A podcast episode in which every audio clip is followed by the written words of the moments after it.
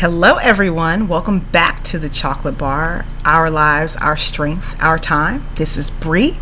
I'm here with Di. Hi. Hi. and we are rocking and rolling. I don't know what episode we're on, and it doesn't matter. Um,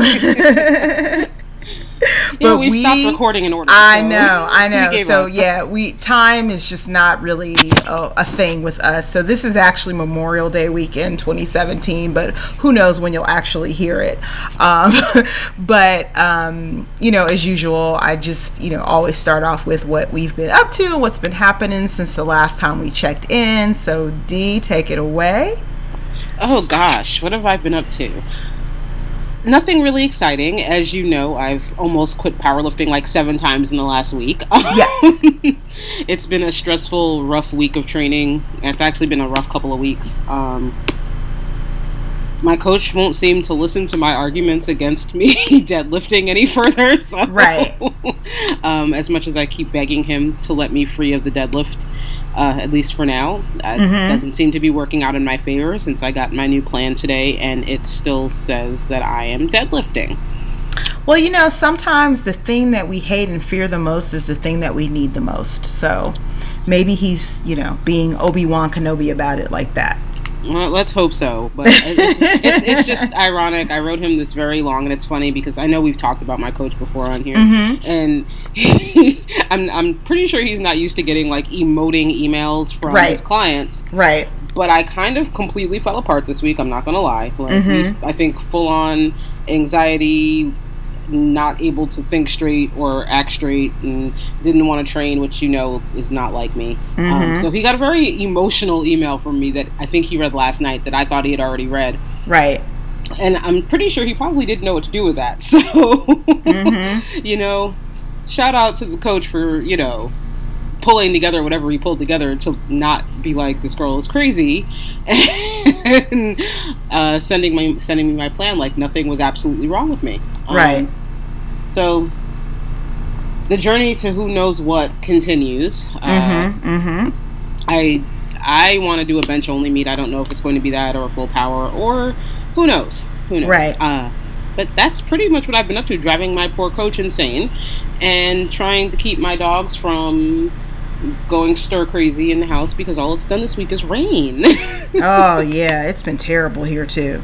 So see, it's it's it's been an interesting, it's been a stressful week. Let's just say yeah. that it's been a stressful week. So I wish I had more fun things to, to, to post about. But one thing, and considering the topic of the show is very appropriate, I am I went and got my hair done on Friday, mm-hmm, and mm-hmm. I'm kind of excited. She made it a little more red. Okay, okay. And we you know, and it's a it, it's nice to have the shorter sides again. I did that a haircut ago, but then I let it grow back out, and she said, you know, let's just cut them back down. So they're back down to mm-hmm, short. Mm-hmm. Happy about that. So it's always good to get the hair done. That just makes me right. happy. It just makes me happy. It makes my hairstylist happy because, well, money in her pocket. Okay. but it makes me happy because I'm I'm I'm a little fanatical about my signature hair thing. Right. So that's spikes, spikes, spikes, spikes, and a and a barely corporate mohawk. Let's call mm-hmm, it that. Mm-hmm. Mohawk, mohawk, whatever you want to call it. Yes. But we don't get into all home, that.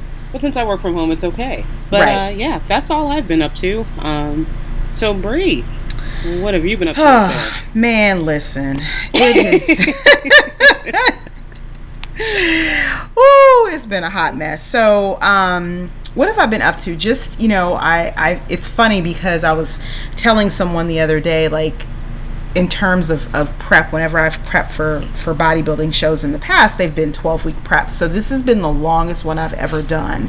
And I really just feel like my brain just literally cannot switch on until I get to 12 weeks out. So I feel like my brain has switched on and it's like cut out all the foolishness. Let's get down to business. So i've been just really focusing on you know kind of getting my ducks in a row with respect to that. Um, i'm actually going to check in with my posing coach next weekend which is a huge deal for me because posing is just ugh, it's so stressful. I'm terrible at it. Um, and all of that good stuff. So, you know, it's funny because this weekend, um, I, you know, went to a cookout at a friend's house. And I mean, I was fine. I did okay, but it was almost like this was like the last supper, you know, like this is the last weekend for any kind of foolishness because, you know, once the weekend is over, it's on and popping. So just really trying to focus on that. Um, been dealing with some hamstring issues um, and and just trying to work around that and train around that. I actually ended up buying one of those TENS T E N S I guess yes, it is machines that basically yes. submits um, electro magnetic waves or shocks or whatever to your pain, you know, whatever is bothering you. And um, that has been extremely helpful. I got it on Amazon for like $30, girl. Um, yes. So that's been really helpful. And, you know, I've been, you know, I went to a uh, Bikram yoga class recently. Um, you know, I've been just really trying to manage this process. You know, I've been um, you know, communicating daily, checking in with another girlfriend of mine who is also prepping for uh, women's bodybuilding and works with my coach. And so we've just kind of really been holding each other up and, you know, trying to be accountable and stuff like that. So, you know, I feel like I feel like I'm going to be okay. Like it's, you know, you will be. I will. I know I will. Um, you will be. So, just been, you know, working on that and then, you know, dealing with work and you know wifing and momming like the whole you know kit and caboodle. So that's pretty much what's been going on um, with me. Nothing exciting other than that. So yeah man life is just you know it's plugging along. It's life. Life is just doing what it does. So um, but anyway, it was you know it was funny because um, Di and I were talking earlier today, like what are we going to talk about next? What are we going to talk about next? And it was funny because while all that was going on, I was actually procrastinating because I needed to uh, wash my hair, my locks, and it is a process. it is a multi-step process and sometimes it's a little stressful so i was procrastinating and just you know jib jabbing with her online and i said you know what we need to talk about black women and hair and fitness and just everything kind of related to that and, and, and just, you know, really unpack it. So that's how we determined what our subject was going to be for this episode to, um, tonight. So, yeah, that's what we're talking about, man. You know, just that whole everything and, you know i'm sure it's something that you know a lot of women in, of color can relate to with respect to you know, trying to find that balance between maintaining their hair and getting fit and X, Y, and Z. So I thought that's where we would start. Um, I guess the first sort of thing we can kind of dig into is, you know, what has your process been with respect to caring for your hair and um actually no no no. Let's not even go there. So let's talk a little bit about like your relationship with your hair from sort of the beginning of time until now. Like what oh. has that been like for you? What has that journey been like for you? I know right? Let's let's begin from the beginning. let's just dive in there. That's right. I don't even you know i don't know that i ever deeply thought about it because I like most little black girls, my hair was always in braids growing. mm-hmm, mm-hmm, and mm-hmm. because I wasn't surrounded by other little black girls since I grew up in a predominantly white neighborhood and right. went to predominantly white schools, I never saw relaxers. I never mm-hmm. saw any of that stuff. So for the longest time, I just had braids in my hair and I didn't know that mm-hmm. there was anything different or unusual about that because I was the only one like that. And of mm-hmm. course, a lot of times my white friends didn't necessarily understand my hair, but I never got any negativity about it for the most mm-hmm. part. Every once in a while, you know, they try to play in it like they play in each other's hair, and it wouldn't work the same way. but we never had any major issues. I never had any kind of hair conflict. And I think it wasn't until I was almost 13 mm-hmm. that I started thinking about I want straight hair. And it was Mhm. because, and at that point, it was because I had gone to, I started switching to a school that had a smaller class but a higher population of black girls. Mhm. And there were, there was a very clear line of demarcation between the popular black girls who all had relaxers and Right. long silky hair, and then the rest of us who were Right. sort of still wearing natural hair, usually braided in some fashion, whether it was with extensions or some other fashion. Mhm. Um, there was this kind of line of demarcation. And that's when I started asking my mom about relaxers. And the deal she made with me was kind of the deal she made with me about everything in my life. Mhm. You can have your relaxer when you're old enough to take care of your own hair. Ah. She Yes. did that with my contact lenses. You can have contacts when you're old enough to pay and care for your contacts. You can have your nails done when you're old enough to pay and care for your nails being done. Mhm. So that was Mhm. kind of the deal we made with my hair. Um, Mhm. It wasn't until my grandmother started getting my hair. My grandmother rebelled against my mom. Good job, grandma. Um, took me to her hairstylist one weekend when I stayed at her house, and they, um, they well back then it was the pressing comb. Oh, girl. they put that pressing comb to my head, and when I could feel all that long silky hair, and I looked like everybody else, there was kind of a point of no return, and I threw an epic hissy fit when I got home. Mhm. When my mom threatened to take take my hair back to the way it normally was, so Mhm. We went and got my hair relaxed at that point. I think I pretty much bounced back and forth between relaxers and like box braids in Mhm. cornrows from Mhm. then all the way until high school, probably. Mhm. And I just never. I, it's really weird. I think because I never had a huge number of black friends, I never thought about my hair. Right. I kind of I tell people all the time it's really funny because I made all the mistakes white girls make with their hair. Mhm. like Mhm. the summer that I decided peroxide was a brilliant idea. Oh idea no. and put peroxide in my hair because that's what all of my blonde haired friends did to make their hair lighter. I wanted highlights Right. too, so I put highlighter in my hair. Girl, did you did you ever have an unfortunate uh, incident with Sun-In? Yes. Child. Yes. yes. Yes. In my neon orange hair, yes. Oh. yes. Just like I did, what other things? Hair tools, even things like when everybody started using those. Remember the hot brushes, not the hot comb, but the brush. Yes. Did you ever see those? Where Yes. It up and it made curls. Well, it did if your hair was straight. right. I tried those and basically over time ripped out a whole chunk of my hair. Oh my gosh. because your hair, our hair texture isn't made for those things. right. But I didn't know that, and my mom never thought to have those conversations with me because she just, I, I, I guess she just thought I'd figure it out. I don't know. Right. Right. But I just sort of had this weird thing where, because there were no role models around other than my mother, who cut her hair off, ironically, to about the same length mine is now, Mhm. uh, when I was about nine, and also dyed her hair. You know, maybe this just runs in the family because now that I think about it, I'm basically walking around with my mom's hair color and a modernized version of her haircut now oh wow. at about the same age that she was when she cut all of hers off.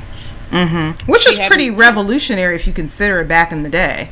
Yeah, she cut hers off. She had me at 32, and I think when I was about seven, she cut all of hers off and Mhm. dyed it this auburny purple color. Because I remember saying to her when she picked me up from school, "Mommy, why is your hair purple?" I love it.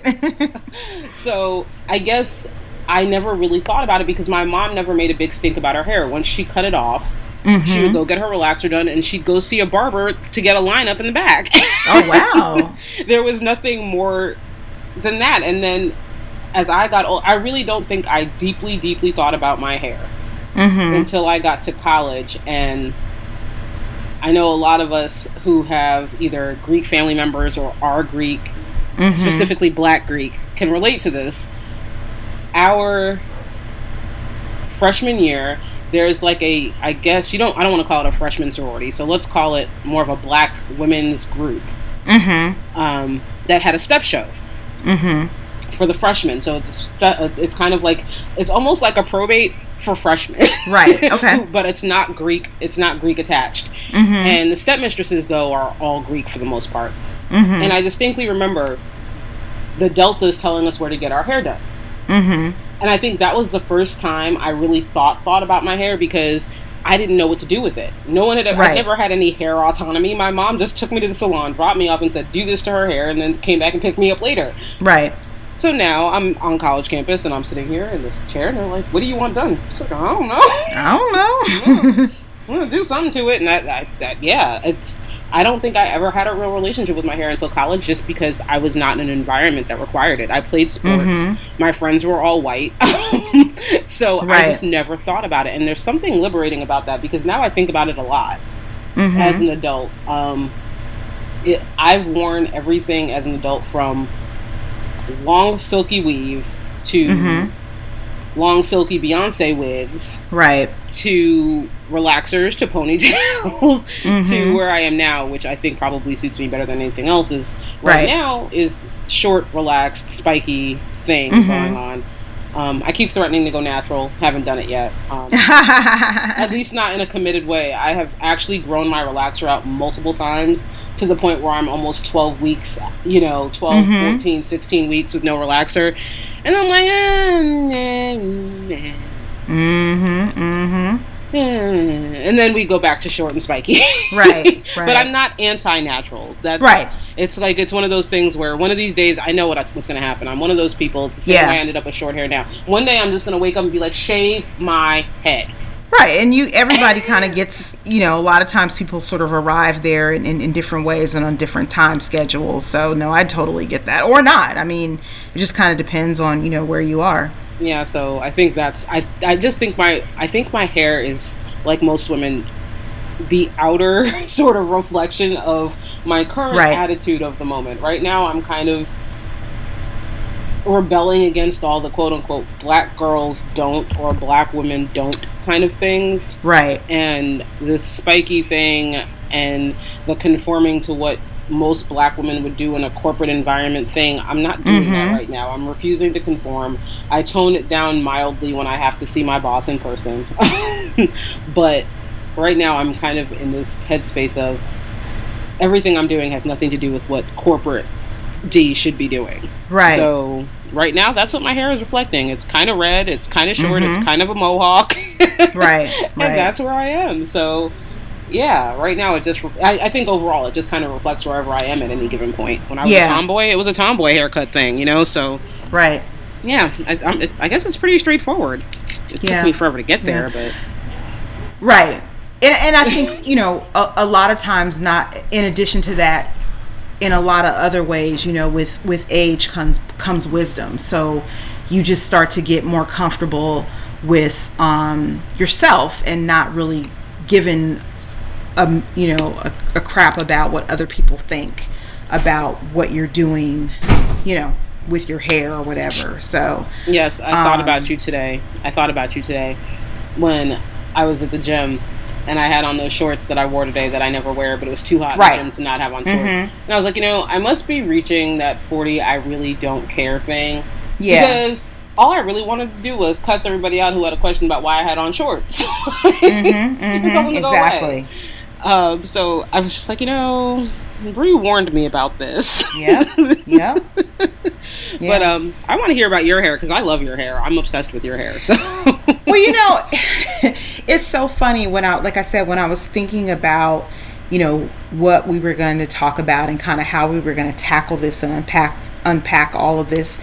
I mean, there's just like so much stuff with black women in their hair. Like historically, you know, media wise, it's it's just a lot, you know. Yeah. And I think for me, you know, growing up, um, you know, it, it, it was that prototypical, you know, little black girl. I had pigtails. I had, you know, I got a relaxer like fairly early on. You know, before that, I had a press and curl. And it was really about, you know, silky straight hair, right? That was kind of the standard um, with, you know, in our community. You know, the straighter, the silkier, the better. You know, one of that was, I can remember the first time I heard my mom say the word nappy, right? Mm. And it was one of those I was fussing about, you know, because you girl, I know you know, wash Saturday. Girl. Yes, yes. Get all them products, get in the kitchen sink, you know, mm-hmm. you knew mm-hmm. the press and curl was coming. And I remember my mom, and I was fussing about it because I had a lot of hair when I was a little girl. And I remember my mom saying to me, okay, if you don't settle down so we can get your, you know, wash your hair and get and get your press done, your hair is going to be nappy. And, you know, for whatever reason, that was a bad thing. You know, it was not, that was not cool. And, and, you know, for those who, you know, maybe are not um, of color or have a different you know, sort of texture Context. hair. Nappy is, you know, just thick and coarse, basically. Um, and and that was just not a good thing. And I remember straightening right up, like, okay, well, let me go on and stop fussing because God forbid I have nappy hair, right? And, you know, so I remember that a lot of the time when I was growing up, you know, my, I would always go to church on Sunday with my father. And so Saturday night, I'm sitting in the kitchen. You know, my mom is heating up the hot comb on the stove. Girl, I just remember this like it's yeah, yesterday. That smell. That and, smell. right, that smell. And then she would, you know, that you could feel the heat like right next to your forehead when you know they were getting your edges and my mom would and this is funny my mom would be like hold your ear so I don't burn your ear. And then she would burn my hand. she would burn my fingers. I would because hold my so ear. So much better. I'm like, damn it, you know. But you you know you you you sucked it up and you went through that because that's what you needed to do to be acceptable and to have your hair be acceptable and to be considered you know pretty or have pretty hair.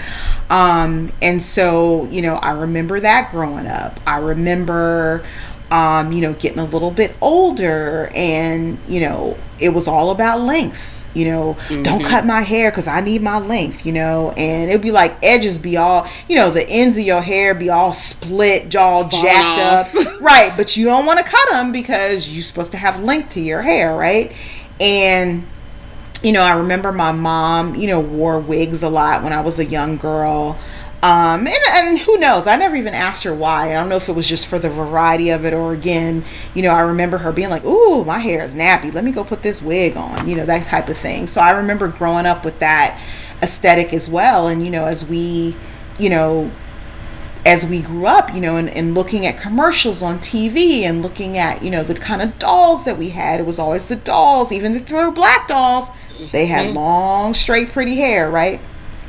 And so you know, I just remember that aesthetic growing up. And then when I got to, um, I guess maybe high, mm, maybe what would be considered middle school slash high school, you know, I would start to hear snippets of that whole concept of quote unquote good hair. Well, mm. she has good hair, you know.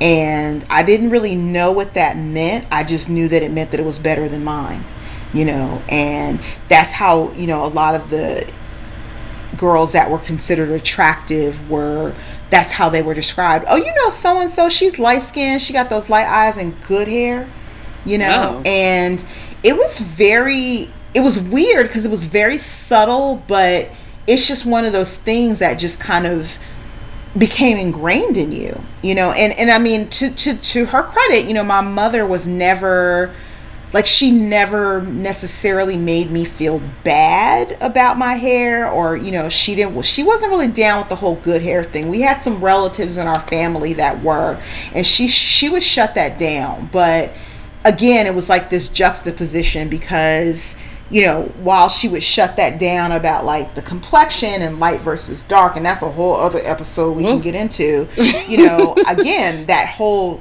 concept of nappy hair was a threat or was, you know, kind of a bad thing, or that's what the perception was. So, you know, I got to high school and, you know, again, I, I pretty much wore my hair, you know, down, it permed for, for you know, the, the most part. And then by the time I got to college, um, so I went to college A at a predominantly white institution that was six hours away from where I lived, right? So it got to a point where it was no longer convenient for me to drive six hours home to get my hair done. Right? I mean, it's one thing. we, we are out there and we do do that sometimes. right right. And i mean it's it's one thing to you know do it on vacations but you know if you're like the typical you know black woman at that point you're getting a relaxer every six to eight weeks. And i just wasn't able to do that. So i was like okay something's got to give. So i tried braids for a while. You know i had you know you always you meet that girl your home girl who you know braids hair for extra money. So you know you get your braids or whatever. And that just didn't necessarily quite feel like me at that time so i didn't I did that a couple of times, but not very often. But there's just this whole concept of how am I going to make sure my hair is presentable? And that was really the first time that I had thought about cutting my hair off. Um, you know, which at that point was still a little kind of revolutionary. This was kind of right before sort of the the whole Halle Berry shortcut. So, you know, it was still a little like, oh, you gonna cut your hair off? So I remember I went home one time for I don't know what holiday it was, but I went to see my hairdresser, and I, I and by this point Halle Berry had come on the scene, so I was like, I want the Halle Berry cut, and she was like, okay. So I cut my hair short like that, and I mean it was great, it was cute, but it was still relaxed. And again, sometimes when you cut your hair short, but not like off you still have you have mm-hmm. more maintenance right? So you know there was that right whole now. girl i was like oh my edges and you know the back is getting nappy and what am i gonna do and blah blah blah blah. So i remember when i was 19 years old you know i went home to my hairdresser and i said cut it off. And she was like are you sure? Yes. Now. cut it. And that was my first experience with the TWA, also known as the teeny weeny afro. And you know, I got a lot of very um, extreme reaction to that. You know, a lot of women were like, "Oh my God, your hair looks so cute! I love it." A lot of other women were like, "Oh my God, I could never do that. I could never pull it off. My man would would freak out if I cut my hair that short." That type of thing. But it was almost like that was really one of the first times I kind of felt comfortable in my own skin, right? And you know, I I kept my hair, and so it was weird though because even though I had cut it into a teeny weeny afro, I still did a quote unquote texturizer, which Of is course. basically a relaxer that you don't leave on quite as long. So I had it short, but I wasn't quite natural because I would put the texturizer in to relax the natural curl pattern. So it was, you know, it was still acceptable in most people's eyes because even though it was short, it wasn't nappy. It was still kind of that curly, you know, whatever mixed chick hair or whatever. So I did that all through college, and um, you know, by the time I finished college, graduated, and decided to move to the East Coast, you know, I had even stopped doing the texturizer. I was just like, you know what, I'm gonna just be me, and it was fine. Like I didn't, you know, I I didn't really I don't think I really experienced, you know, any sort of drama one way or the other. Um, I, I, I didn't. I found like in terms of when I was single and dating, um, I just happened to be drawn to, or those folks, those guys that just happened to like natural hair were drawn to me. Um, you know, there there was maybe one or two instances where I was dating someone and they were kind of like, "Well, you should grow your hair out and you should do this," and I was quickly like, "Bruh, if you don't like it, kick rocks." Like I was not about to, you know, I just was like, nah, I ain't doing all that for no dude, whatever. So, you know, I wore my hair natural pretty much until um, right after I had my son. Now, I guess I was in my early 30s. I had been looking at dreadlocks for a long time. I always admired them. I thought they were beautiful, but it just never seemed quite the right time to, you know, kind of undergo that process. And so many people i had talked to had been like oh it's going to be so hard and you're going to really have to have patience because you're going to go through that really ugly phase and blah blah blah blah. You know and by this point you know by the time i had gotten married and had my son i was a lawyer you know so there was that whole sort of you know professional quote unquote um image to consider in terms of what I was going to want my hair to look like. And it just got to a point one day where I just said, you know what, I'm just going to try this. So I had, you know, let, I didn't, I would get my hair cut religiously every other week. You know, I would go to the barber, he would line me up, you know, keep my stuff tight. And then I said, well, let me just, let me just chill for a while. And so, you know, once my son was born and, you know, he was a preemie and so, you know, he had a lot of health issues and I was just really consumed with him I didn't, didn't have time to focus on my hair. And so my hair had grown out considerably. And I said, well, you know what? Let me just let me just try this, you know, try, you know, starter locks and see what happens. And it just kind of organically evolved from there. You know, I never had that stage where I was like, oh my God, my hair's so ugly. What am I going to do? Like, I just fell in love immediately. Um, and you know that's kind of where I've been since then. You know, it's funny. I was, you know, washing my hair today, and I was like, wow, like my, you know, my hair is pretty much like past my shoulder blades, halfway down my back. You know, and I would have never imagined that.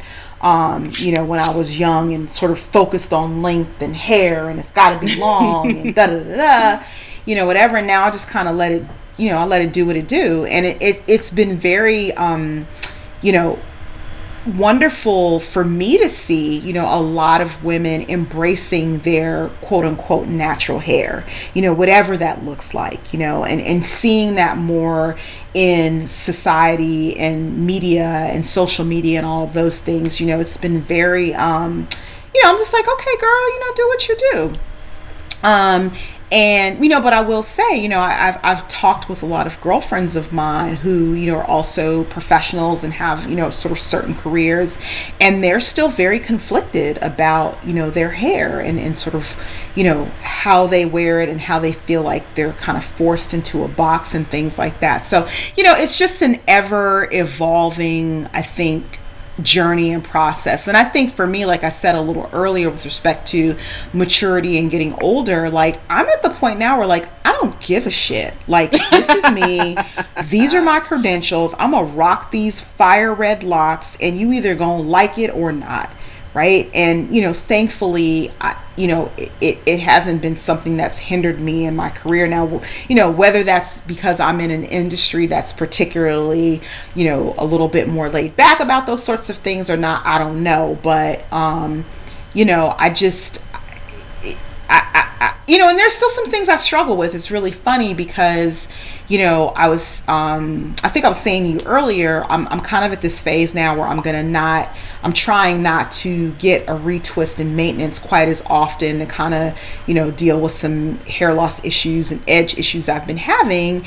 And, you know, with, with dreadlocks, there's this whole thing about, well, are they, do they look unkempt? Are they neat? Are they, you know, twisted all the time? And so I've been trying to, you know, deal with my feelings about that and my comfort level about that. Like, okay, well, they're not exactly super neat and twisted and kind of sectioned off. And does that, you know, what does that mean for me? And what is that, what is that image that I'm projecting? So, you know, even to this day, it's still sort of like, you know, kind of a thing, you know, and I don't know that, you know, for black women in their hair, if it'll, I don't know if it will never not be a thing you know but i feel like you know maybe by kind of talking through some of these things and you know making normalizing whatever it is black women do with their hair you know it, it'll make it a little bit easier for those that are sort of coming behind us if that makes sense.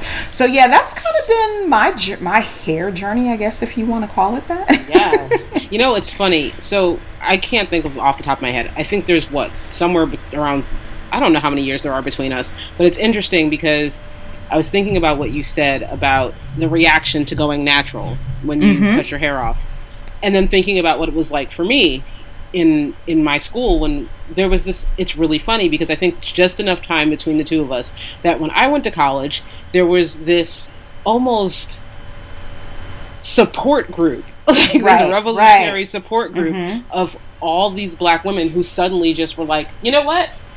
bump this. We're going natural. And it was right. there, it was it wasn't necessarily like a fist in the air angry thing. It was just people just got tired of dealing right. with going to get their hair done or not having the money to get their hair done or right. having to pay to get braids done or get weave or whatever whatever whatever mm-hmm, mm-hmm. and i distinctly remember that there was a point somewhere around my sophomore or junior into my senior year of college where you could see just as many women with natural hair as you could with relaxed hair and everything in between. Matter of fact, my college roommate, who she's hilarious, she's all over the place. She's one of those, you know, everybody calls them the bohemian type. Mm-hmm, mm-hmm. And she went natural and she's never looked back. And it was Mhm. for her, it was just sort of one day she looked at me and she was like, you know what?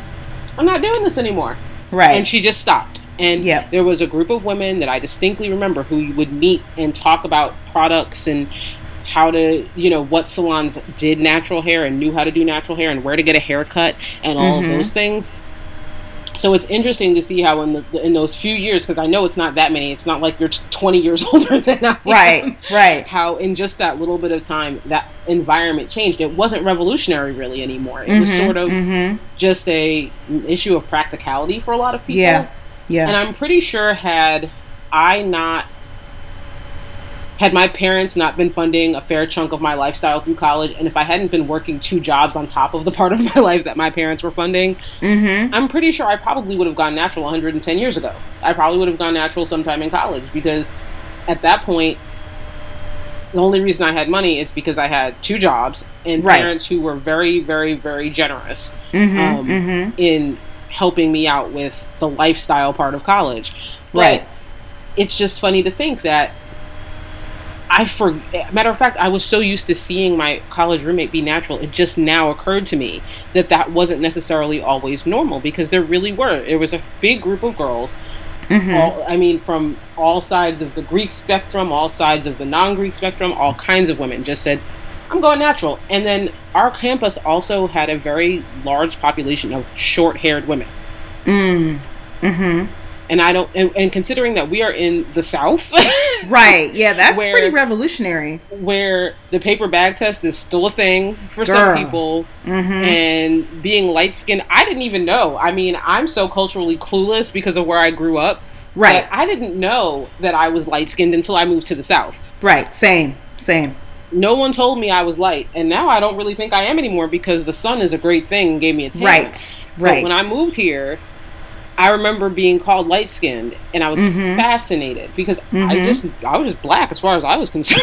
right. Exactly. Exactly. But for us to be in a situation where there are all these black women because our school is really well is, is one of the more well known schools for as far as PWIs are concerned mm-hmm. um, for doing well with black people.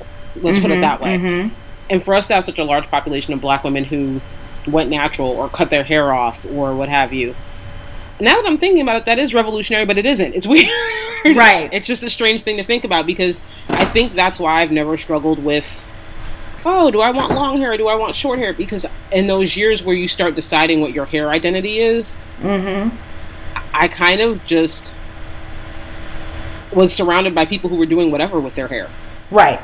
The only time Right. people really, really were on one about hair on our campus, and I'm sure you can relate, is if you had, if you were in a sorority and you were in a step show, Right. if it was your probate, mm-hmm. Mm-hmm. or if you were on stage for something. Those were the only times that people really, I remember people talking about anyone's hair Right. on my campus. Now, I could be wrong. I could totally be missing the gossip that went on behind people's backs, but I don't remember that being a big stopping point or a big social thing Mm-hmm. at all on our campus. I just remember people had hair, and there were some girls who had really long hair. I do remember the one thing that people did gossip about, and I'm not going to say her name because she might be listening. you never know. Oh. You never know. I genuinely don't know. Like she might be. Mhm. You never know. But there was a girl who had one of the worst weaves I've ever seen in life, even to Oh, this dear. day. Mm-hmm. And she would go to people's dorm rooms, and when she would leave, she would leave chunks of weave behind. oh God. and that was the Girl. one thing that I remember people talking about was her weave, and that was Mhm, it. I mhm. don't remember people talking about anything else except that in terms Right. of hair. But yeah, Right. now that I think about it, to be in a campus full of black women who were really, because as a matter of fact, my freshman step show they cut all my hair off. I had Mhm, like a mhm. That Halle Berry. Remember Halle Berry's first short haircut when Yep. it was a bowl when it was basically a bowl cut. Yep. I had that for my little freshman step show. I had a bowl cut. It flung all over the place, but it was a bowl cut. Let's not Mhm. lie and say it was a it was a Halle Berry cut. It was a bowl cut, just like Right, Halle's right, right, but yeah, it's, it's it's interesting to think about that. But it's weird now that I think about it. I really have always been sort of nonchalant about my hair. It's, it's just Mhm, odd because that's so not black woman esque. right. No, that's true. That's true. I mean, for like I, I- said, for a lot of us, that's like a main focal point and struggle and issue for a you know a, probably the majority of our lives. And I think that to go back to the idea that this is sort of a lifting fitness podcast situation, Mm-hmm. it's funny because for me, with all the sweating and lifting and what have you, I drive my hairstylist insane Mm-hmm. Mm-hmm. because I wear a relaxer and I sweat, and that's it. And I Mhm, tell them, I'm like, mhm. look, you're not going to tell me that I'm not going to sweat, so understand Right. that. Number one. Mm-hmm. Number two, yeah, you're going to do my hair on Friday, and guess what I'm going to get up and do on Saturday? Sweat. Right. Right. Yep. So I strongly suggest that whatever you plan on doing to my hair should survive the sweat. Mm-hmm. Mm-hmm. And those are conversations I've had, and it's funny because I know I've had stylists who just didn't understand what that was about. Mm-hmm. And that for Mhm. me is the tipping point in my relationship with my stylist. People often say, Oh, well, why do you pay? I've had conversations about my hair budget. My hair budget is a significant chunk of my budget, but I have no kids, so Mhm. it's kind of okay. Hey, hey, hey. and I, It you know, works. I don't. The only person I have to spend money on is me, so for Right. now it works. It works. And um, and people say, "Well, I can't believe you spend that much on your hair." Well, the thing is, is the stylist I go to has never argued with me mm-hmm. about what I do with my hair. She's Right. never argued with me about the fact that I'm going to go to the gym and sweat. Matter of fact, I just and I don't know if I mentioned this. I think I mentioned this in the last one we recorded. I started going to a Mhm. new gym, and they have Right. like zero air conditioner. Mm-hmm. it's one of those CrossFit type situations where everybody Yeah. should be dripping with sweat, and they think that's Right. beautiful. I don't think that's beautiful, but it, uh, but hey, it's a great gym, so I deal with it. You're right. And my hairstylist kind of was in my hair when I went on Friday, and she said, "Your hair is just there's something not right. What did you do? Mm-hmm. This is not because I see her just about unless something's going on, usually every two weeks or so. Right. Mm-hmm. And she's, "What's going on with your hair? It feels weird. It feels." Sticky and weird and i said oh probably because the new gym it's sweatier there than my normal gym there's no ac Mhm. and she that was the first time she's ever said do you really have to go to that gym she's like i know you're going to exercise no matter what i tell you Right. because i've been working with you for you know five years now Yeah. but this is not good for your hair right. like all this sticky sweaty product because i Mhm. you know clearly if you have spikes in your hair your spikes don't just stand up just cuz so Right. she said you know with all the product and the sweat she's like that's just not good for your hair and we Mhm. had this kind of back and forth and negotiated how we were going to navigate the fact that I have a relaxer, hair color, and all these other things going on, and I'm still sweating my face off every Mhm, every mhm. week. And even with that, her ability to have that conversation and think of products and things she can do to keep that from destroying what's on my head Mhm, is mhm. really important because a lot of hairstylists would have just been like, "Look, you need to be in my chair every week." And you need to spend more money, or you need to just go on and go ahead and do whatever because I'm not. Right. I'm not. I, I already don't like that you sweat, and I often get. I've had stylists who just think I shouldn't exercise. Right. Oh yeah, we gonna, we gonna get into that. you shouldn't sweat. um, Mm-hmm. and I dealt with that for a really long time. Like, why are you? Why are you sweating your hair out? Why are you Mhm. sweating? That's not good for your hair. You should. You know, can't you do something less sweaty? Right. I danced. I danced for ten years through college. I Mhm. sweated then. I did aerobics and Bikram yoga. You, you, you sweat then. Right. I lift weights now. You're gonna sweat. I've run half marathons. You're gonna sweat. So any hairstylist I go to now on the front end, the first thing I say to them is, "Look, I sweat. I sweat. I don't play that black girls who don't sweat thing. I don't play Right. that. Oh, my hair just got done. I can't sweat. Now, am I gonna go get my hair done and jump in a pool? Probably not. Right. Probably not. Am I gonna go, you know, run one of those obstacle course races the day after I get my hair done? Probably not. But Mhm. am I gonna go to the gym and lift my weights and do my cardio if I need to? Yup. Right. and that has become for me a cornerstone of the conversations I have with the hairstylists I engage with. Is Mhm. do you know what to do with the fact that I am a sweaty black girl? Period. That that's that's not negotiable. Because it's part of who I am now, just like my hair Right. is. I hair I like I tell people all the time whenever I get those conversations with women who kind of come up to me in the gym and say, or women in the hair salon, I get even more in the hair salon. I, I just don't know how you oh, I can't believe you just go and you get your hair all sweaty and blah blah blah. My philosophy is this hair can be fixed. Okay. I can buy new hair if I need to. There are stores full of hair. There are stores full of wigs. I can Mhm. shave my head bald. There are so many options.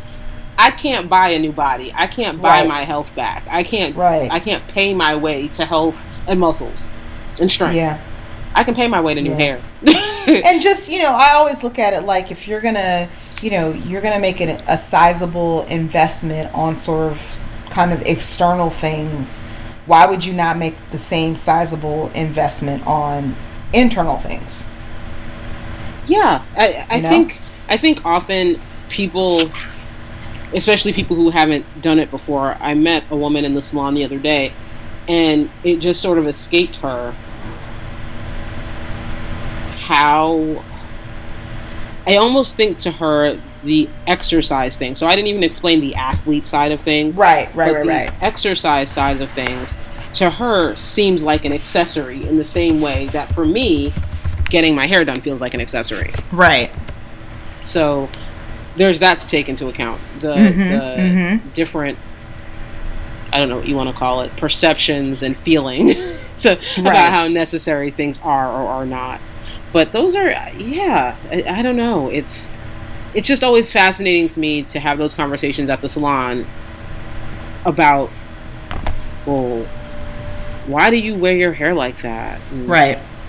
how, oh so you're gonna go sweat because my, my hairstylist gets on me all the time about it. And it's funny because i got her set up with a workout plan mm-hmm and so she said to me it was really funny because she's my hairstylist she's the expert right and she said to me one day i was sitting in the chair and she spun me around the chair and she looked at me and she said i need you to tell me something and i said okay what, do- what, what did I? Am I in trouble? You, that's the voice Right, you use what'd when I you're going to yell at me. What did I Right. do? What did I do?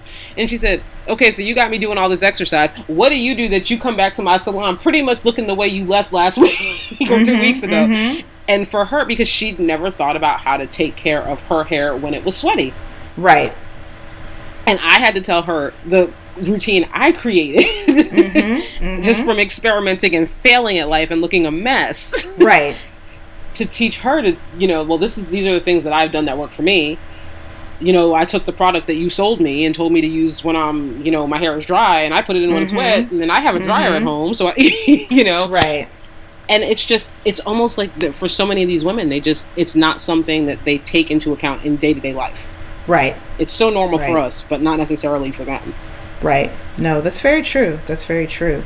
Um, so tell me a little bit about, like you talked a little bit about, you know, and I, know we've talked on previous episodes about kind of our journey through fitness, you know, right? So, you know, you maybe went from, you know, not working out at all or, or you know, doing something else as opposed to like going to the gym and lifting and doing cardio to transitioning into that, to transitioning to where you are now. You know, what what is your, you know, sort of hair journey look like throughout that process?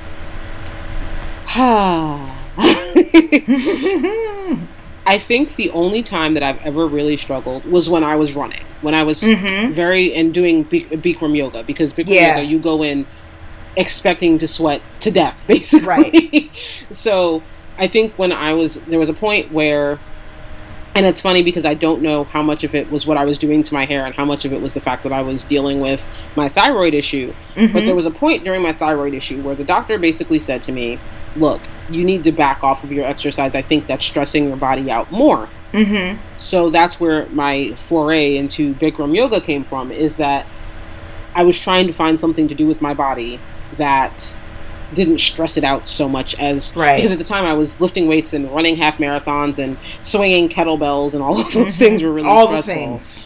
So I said, okay, well, I'm going to back off and I'm going to pay for a yoga membership and I would go three or four times a week and take class.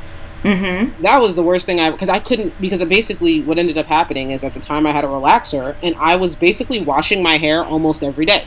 Oh wow. I or if I wasn't washing washing, I was conditioner washing it washing it. Mm-hmm. And even that, there's a point where between the conditioner wash and the regular wash, you're basically basically washing everything out of your hair and your hair is dry as bone. Right. And so my hair broke off and it was terrible and it was bad. it was, mm-hmm, but I don't know mm-hmm. how much of that was the washing all the time because thyroids problems, at least the kind I had, also can make your hair fall out. Oh yeah. Mm-hmm. So there's that, and then I think when I was running, I kind of got to this weird point when I was a runner where I had resolved myself. You know, I said, okay, well, I'm gonna sweat. It's it, I'm running. I'm training for a half marathon. No matter what I do, I'm going to sweat because I'm running right. outside. And I learned how to. And I'm going to say this on the front end because for the black women who are listening, a lot of us work out with our hair, those of us with relaxers, with our hair still wrapped like it is the night before. Mm-hmm. If I do that, my hair ends up worse mm. because I sweat so much. So then mm-hmm. I end mm-hmm. up having a scarf around my already sweaty head. All that does is help the sweat penetrate my hair. I'm better right. off being naked head. right, right, right, right. At least some air get there. So when I was running, I very quickly figured out that if I at least parted my hair and pulled it back into a ponytail or some semblance of a ponytail, mm-hmm. that I could get home and kind of blast it with either the the hood dryer or a blow dryer, right, and get it back to some semblance of normalcy. And so I did that for a really long time. And that was when my hair was longer than it is now. It was before I cut my hair off. Mm-hmm. Um, dance, it was always an issue, but dance I always took on the back end of the day, so I would just come home and wrap it back up and sleep through the night and it woke up fine. Right. Mm-hmm. Lifting has probably been the easiest thing. Now, when I was oh, in prep, okay. it was a nightmare because prep it, with the cardio and the sweating and the you know yeah. And then I had a coach who didn't really understand that I needed her to have a pattern to my to my to my to my workouts. Right. Because hair is a thing. Yeah, you gotta and, you know kind of plan your hair appointments around that. Right. So I was like, look, lady, I need you to understand on Saturdays I get my hair done.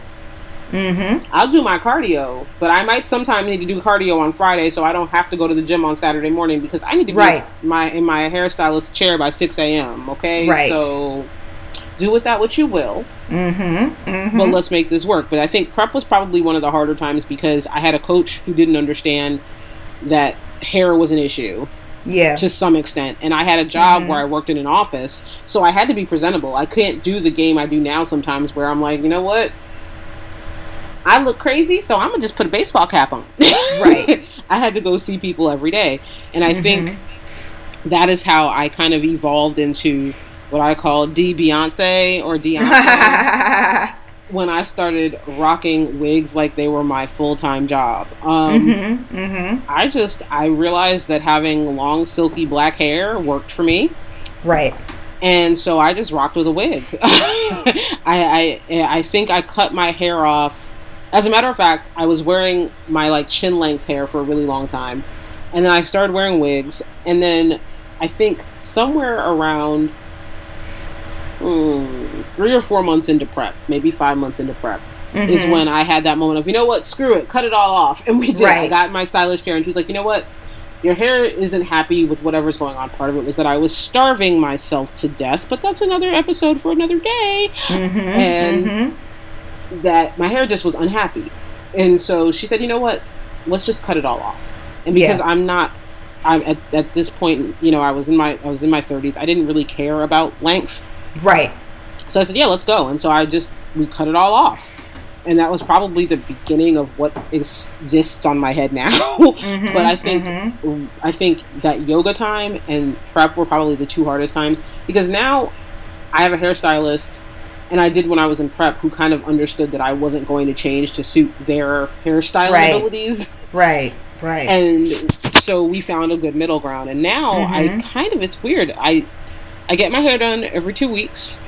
Um, I could go longer, but I am kind of neurotic when my hair is short. About I'm like a guy, you know. They like to get a lineup. They like to have a fresh right. lineup. I prefer for my edges to look clean. I prefer to have a nice line where there should be yeah. one when there is one. So mm-hmm. at the bare minimum, I go get a haircut, and I can't get a haircut without at least getting my sides touched up a little right. bit. So right. since I'm since I'm still a relaxer girl, mm-hmm. um, so I go every two weeks. She does something to it every two weeks. Sometimes it's chemical, sometimes it's not, but it's always mm-hmm. a haircut. right. And um, depending on where my hair is lengthwise, and I'm sure if the people listening follow my Instagram, sometimes I put pieces in it, sometimes I don't. Mm-hmm. Sometimes it's all my hair. Sometimes it's my hair with some help from some other person's hair that came right. out of a bag. Um, I don't really. I'm one of those people who believes that you just do what makes you feel good. Yeah and I don't always want extra hair in my hair. Sometimes it's too hot for all that. Sometimes I just want my hair, and I mm-hmm. and that's when you see me with my short spikes. And sometimes right. I want really longs. I, I, think maybe what four weeks ago I had spike like I had taken a swoop and it was all the way down to my chin. Mm-hmm, yeah, mm-hmm. as much as people are like, "Oh my god, your hair got so long," no, it didn't. Right. No, that's some really good Brazilian that I bought at the okay. store, and I'm really happy with it. And she custom colors all of my hair for me and does all this fancy stuff in it. You know, if that's what I want that day, that's what I get done. But mm-hmm. I think where I am right now is that I just go with what works for whatever I'm doing at that point. If I get yeah. to a point with this lifting thing, with powerlifting, where I start to realize, okay. I want something different. This is not working mm-hmm. for my mm-hmm. needs anymore. That might be what, what what leads to the go natural. I don't know. Right. Um, I think my next step, actually, it's funny. I don't know that I'll ever stop. My mom went from the haircut, her the the '90s and '80s version of the haircut I have now, to the texturizer, to natural. Mm-hmm her natural was by default because she had cancer and she couldn't mm-hmm. the doctor was like you can't put chemicals on your hair when you right. no right no. right yeah for me i have this funny feeling that i'm not going to necessarily pit stop at teeny weeny afro i think what probably will happen is i will do what a friend of mine did where she went from relaxed to she all of a sudden started wearing wigs and no one knew why and then eight months later, she took her wig off and she had locks down to the back the bottom of her neck, and none mm-hmm. of us mm-hmm. knew she was none of us knew she was growing them out. Right. And she didn't tell anybody. She said she just wanted it to be her journey. The only other person who knew um, was her man, because mm-hmm. clearly she wasn't walking around in a wig at home. right. And she said, I didn't want people's input. I didn't want to hear from people how hard the journey would be. Right. I didn't want right. any of that. I didn't want negative feedback. I just wanted to grow out my locks and I wanted to, them to be in a way that formed the way that I felt good about them. So she mm-hmm. just slapped a wig on for you know six months, a year, something like yeah. that. Mm-hmm. And then one day showed up at an event like, bam, oh, locks. Right. hey. and I have a funny feeling that I don't necessarily know that I would go natural. I've always wanted, when I thought about having natural hair, I always thought about having locks. I never mm-hmm. thought about having an afro. It's weird. Right. I think, I'm not sure why. I do remember that there was um, when I was about 24, 25, I worked for this choreographer, and there was a woman in the suite next door to her. We were in this kind of loft building thing, mm-hmm. and there was a woman in the in the in this the loft studio suite thing next door who she did sister locks. Mm-hmm. And I would just go sit in that shop and look those girls, uh, all those women's hair, and just be like, I want to do that. right, do that? fascinating. Can I do that? And you mm-hmm. know, the woman said, you know, well, when you're ready, you just come on back. And I think she's right. still in the same place. So hey, hey, you never know. Always an option. You know, if, if I start wearing wigs, you guys know what might be going on under there. Right. but sometimes I do just wear wigs because I want to feel like Beyonce, and the idea of having long, silky, flowing blonde hair just seems fun for the night. So hey, man, why not? Hey, hey. One of our, yeah. our our guest executive producers just decided he wanted to tap me on the shoulder. Hey, Marlo.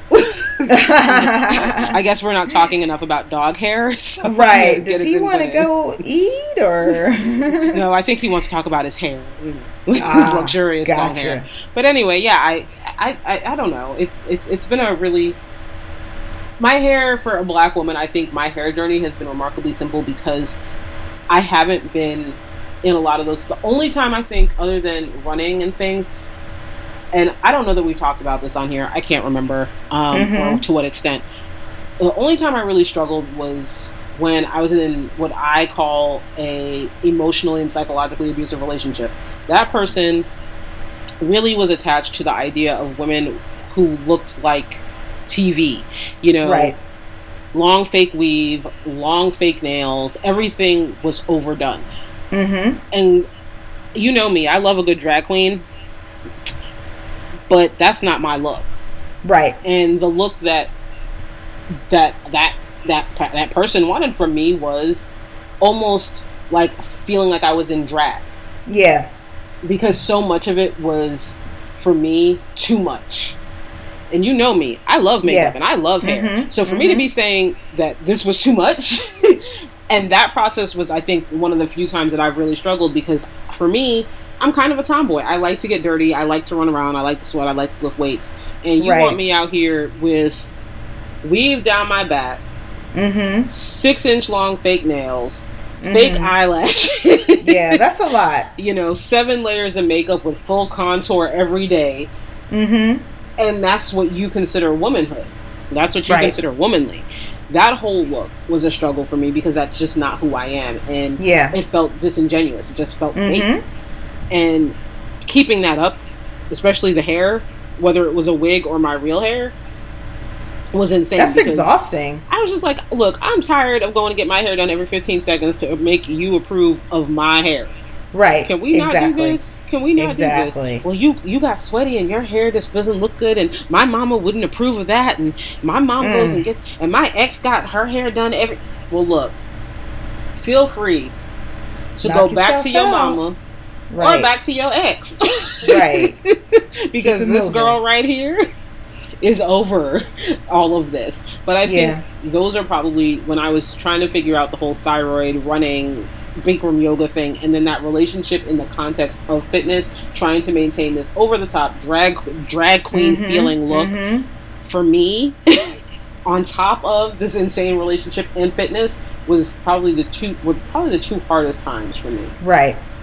I think. Yeah, yeah. So I I'm hear you. sure you have a more interesting journey because I feel like you've done more and seen more. and Not, you know, not really. Like I think, um, I think similar to you, I didn't like there weren't a lot of, I don't know, you know, sort of huge swings, you know, highs and lows with respect to, um, you know, working out and, and hair and things like that because I had cut my hair short when I was still true. pretty young in college. And I mean, I was active, but I, I mean, I definitely wasn't training like I, I, I train now. Um, but because I kept my hair consistently short all that time, it was just an easy transition for me, you know. And I, I mean, I, I will definitely say probably one of the um, motivations for me to continue to keep my hair really short was I had gotten more into working out and you know running and Tae Bo and all of these other things, and it just made life easier with respect to um, you know my career and things like that. And I just so happened to meet a man who loved my hair short, so that was never really an issue with respect to pressure or anything, you know, i i as far as that's concerned. Um, and then, like I said, once I decided to, yeah, I know, right? They're out there. Once I decided to to lock my hair, same thing. You know, he was like, "Yo, you know, I love it. I think it'll look amazing on you." And I was kind of far enough in my career where it, it, it wasn't as much of an issue, right? So, I, you know, it wasn't like I was kind of starting my career and having to establish myself as a professional and then having to worry about how people perceived, you know, me and my hair. I was kind of already sort of into a whole other career by that point and so you know i, I was kind of like uh, like i said you gonna get what you gonna get with this hair right? So um you know that was pretty you know pretty uh, non-stressful. But i will say this this was interesting to me. So in terms of you know competing and doing bodybuilding competitions right? So I started to find that, you know, whenever I would, um, you know, work with, you know, posing coach or just different folks and kind of get their opinions about competing, you know, and they would be like, oh, you know, what kind of suit are you getting? And I'm like, oh, I'm going to get this color, I'm going to do this. And inevitably, every single time, the, the next question was, what are you going to do with your hair? And I kind of what you mean what I'm gonna do with my hair? Well, are you gonna wear a wig? Are you gonna get a weave? Uh, no. you know, like why on earth would I do that? And it was almost this sort of, you know, unsaid thing that well if it well not always unsaid because a couple of folks flat out told me if you are going to be successful as a you know at that time figure competitor you're gonna have to get a wig or weave or do something with your hair and i was like Oh. wait what you know and it was almost like but I thought the judges were going to be looking at my physique and not my hair. Well, you know, it was always sort of this, well, you know, you have to have the whole package and blah, blah, blah, blah.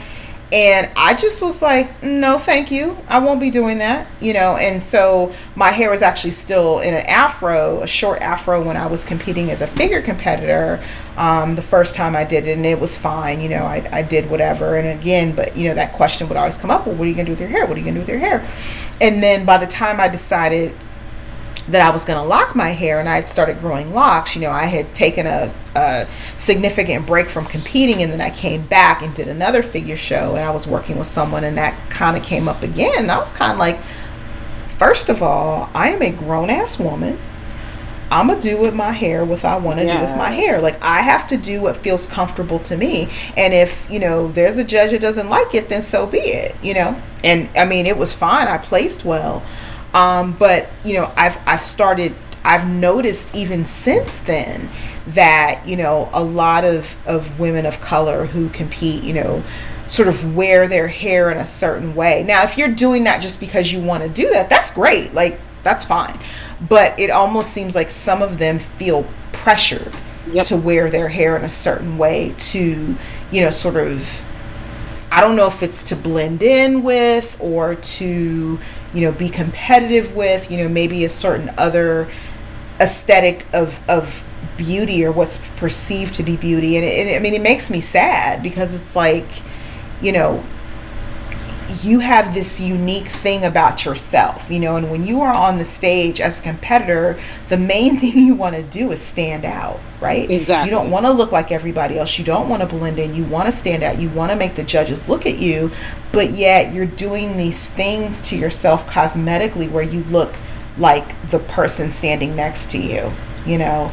And it just, you know, it's just a little disheartening for me because I really wish that more women felt like, you know what, I'm I'm I'm gonna give you what I'm gonna give you, whether it's my fro, whether it's my locks, whether it's my twist out, you know, and if and if that means weave down your ass, that's fine right. too. But do, do it you. because you want to do it.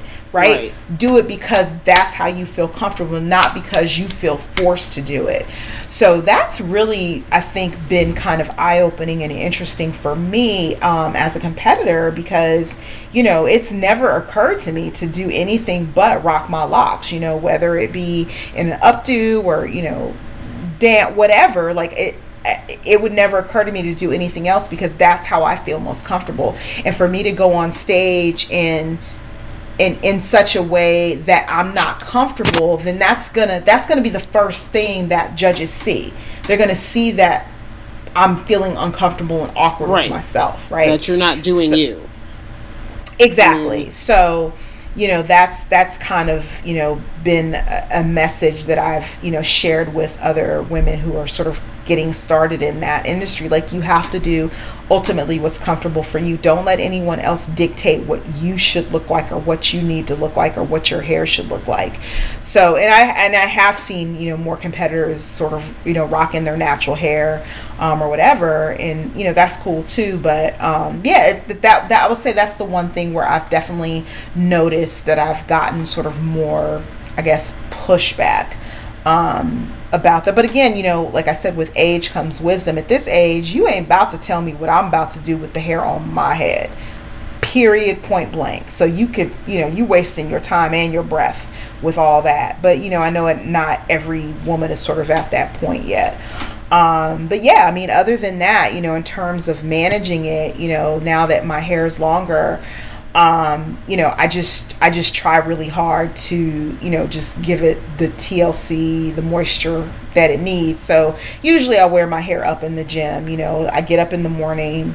Um, you know, I'll put some um, Jamaican black castor oil in. You know, I'll kind of do some other little potions, throw it up in a bun, and, and, and you know, throw a, a, bandana around. You know, kind of to, to, to preserve my edges. Yes. Um, and then at night, the same thing. You know, I just sleep in a sleep cap, and you know, so it really. I mean, at this point, like I said, it's not something I have to think about a lot with respect to training because you know I definitely like you got to that point where I was like training is a priority for me. So whatever I need to do to make sure that happens, Right. you know, then That's I'll it. do that. You know, the priority isn't my hair. The priority is training and getting that that movement in. So I just kind of fit everything, including my hair, around that. Um, now, you know, are there times where it's like, okay, well, I have a you know event I'm going to, and I just got my hair done in this really intricate updo. Um, you know, so yeah, I- I'll kind of go out of my way not to sweat it out if I have to train. You know, if I'm scheduled that day to train or whatever. Um, but yeah, it's never, you know, it's never going to be a situation where I'm going to choose my hair over working out. But I know for a lot of women, you know, particularly a lot of black women, like that is a real barrier to, to, you know, getting fit or sort of that whole, you know, that whole challenge of how do you manage that, you know, for whatever reason. Because, like I said at the beginning of this episode, there is so much tied into our hair. It's not just hair, you know, there's so much tied into it historically and, you know, with, um, you know, media and the mainstream and all these other things. So I know for a lot of women that are trying to work out or starting to work out, that's like a big deal for them, you Yeah. know, and I mean, I have friends who, you know, wear relaxers and do other things, and they're like, you know what? When I decided that I was going to start getting serious about getting healthy and getting fit, I got a weave. I decided to rock wigs, you know, whatever. So I think, you know, you can make those adjustments. You just kind of have to figure out what, what works best for your particular lifestyle. and sometimes that requires a lot of experimentation. I, Yep. I I've had to, like you said, I I sometimes rock with the weave, sometimes I don't. Right. I've had my real hair really short and Mm-hmm. relaxed. I've worn wigs, and they've all worked to different degrees. Um, Right. like I said I had to learn that for me, keeping it under a scarf makes my entire situation worse. Right. I that is completely contrary to everything every hairstylist I ever had ever told me. Mhm. And one day I just got really frustrated because I get really hot at the gym anyway. And I said, I'm tired of having this stupid scarf on my head. Let me just see what happens if I take this off. Yeah. And even on the worst days, all it really takes for me is as long as I have some sort of moisture on my hair. So a little bit of oil, a little something before I leave the house. Even if I don't fully spike it up, because I don't always at five o'clock, four o'clock in the morning. I'm not always here for putting all that, you know, hair glue into my hair. Right. The spikes do what the spikes do. Right. but I'll put I'll put some moisturizer in it, and as long as I've done Mhm. something to it, Mm-hmm. I can usually by the time I get home, if I put it back under nice, you know, wrap it back up. And if I have to, if I have some place to go, yeah, I do sit up. I have a hood dryer. Ladies with relaxers, stop playing yourself. Invest in a hood dryer for the house. or natural hair, Yes. shoot, for that matter. Yes, exactly. I mean, whatever it takes. I know a lot of my friends who are natural tend to just they've found hair routines with wet hair and this and that. Whatever it is, find something that works for you, but invest in the tools that you need to get your hair Yep. Yep. Whatever that is. If you're gonna rock a wig, rock a good wig. Spend some money Mhm. on the wig so you feel good in it. I have a friend who, Exactly. in day to day life, she's natural, but for work, she works in an environment where that natural thing is looked down upon. So she rocks a wig. She Mhm. rocks a wig every day, and nobody at her job is aware of this. right. And she went and purposely went to a very upscale wig shop and let them fit her for the wig. They she took then she took it to a hairstylist, let the hairstylist color it, cut it, hmm you know, thin it out, do all the things to it. So it just looks like it's her real hair. Right. So, ladies, invest in your hair, whatever it is. Yep. Whatever it is. Whatever whatever you need to feel good about what you're doing and that process. You know, like I said, you know, it's it's great to want to look good on the outside, but you also want to feel good on the inside. So whatever you need, whatever adjustments you need to make to make that happen, you know, it's worth it. Like you have to invest in yourself, you know, not just sort of the outward manifestation of, of, of health and vibrance, but the you know the ex- internal too. Um, you know, and, and again, there's so many resources nowadays. There's really no excuse. I mean, you can find a YouTube video about anything Yes. with respect to your hair, whether, like I said, it be rocking natural hair or getting crochet braids or figuring out how, you know, to kind of maintain your weave or your relaxed style while you're training. There is everything out there and just the same thing in terms of products you know? You just have to experiment and figure out what works best for you. And i mean it may change you know what worked best for you last year may be a little different this year you know whatever and you just have to kind of be open and flexible you know to that. And and and you can peacefully coexist and have your hair laid and have your body tight. Like they Yes. they don't have to be mutually exclusive.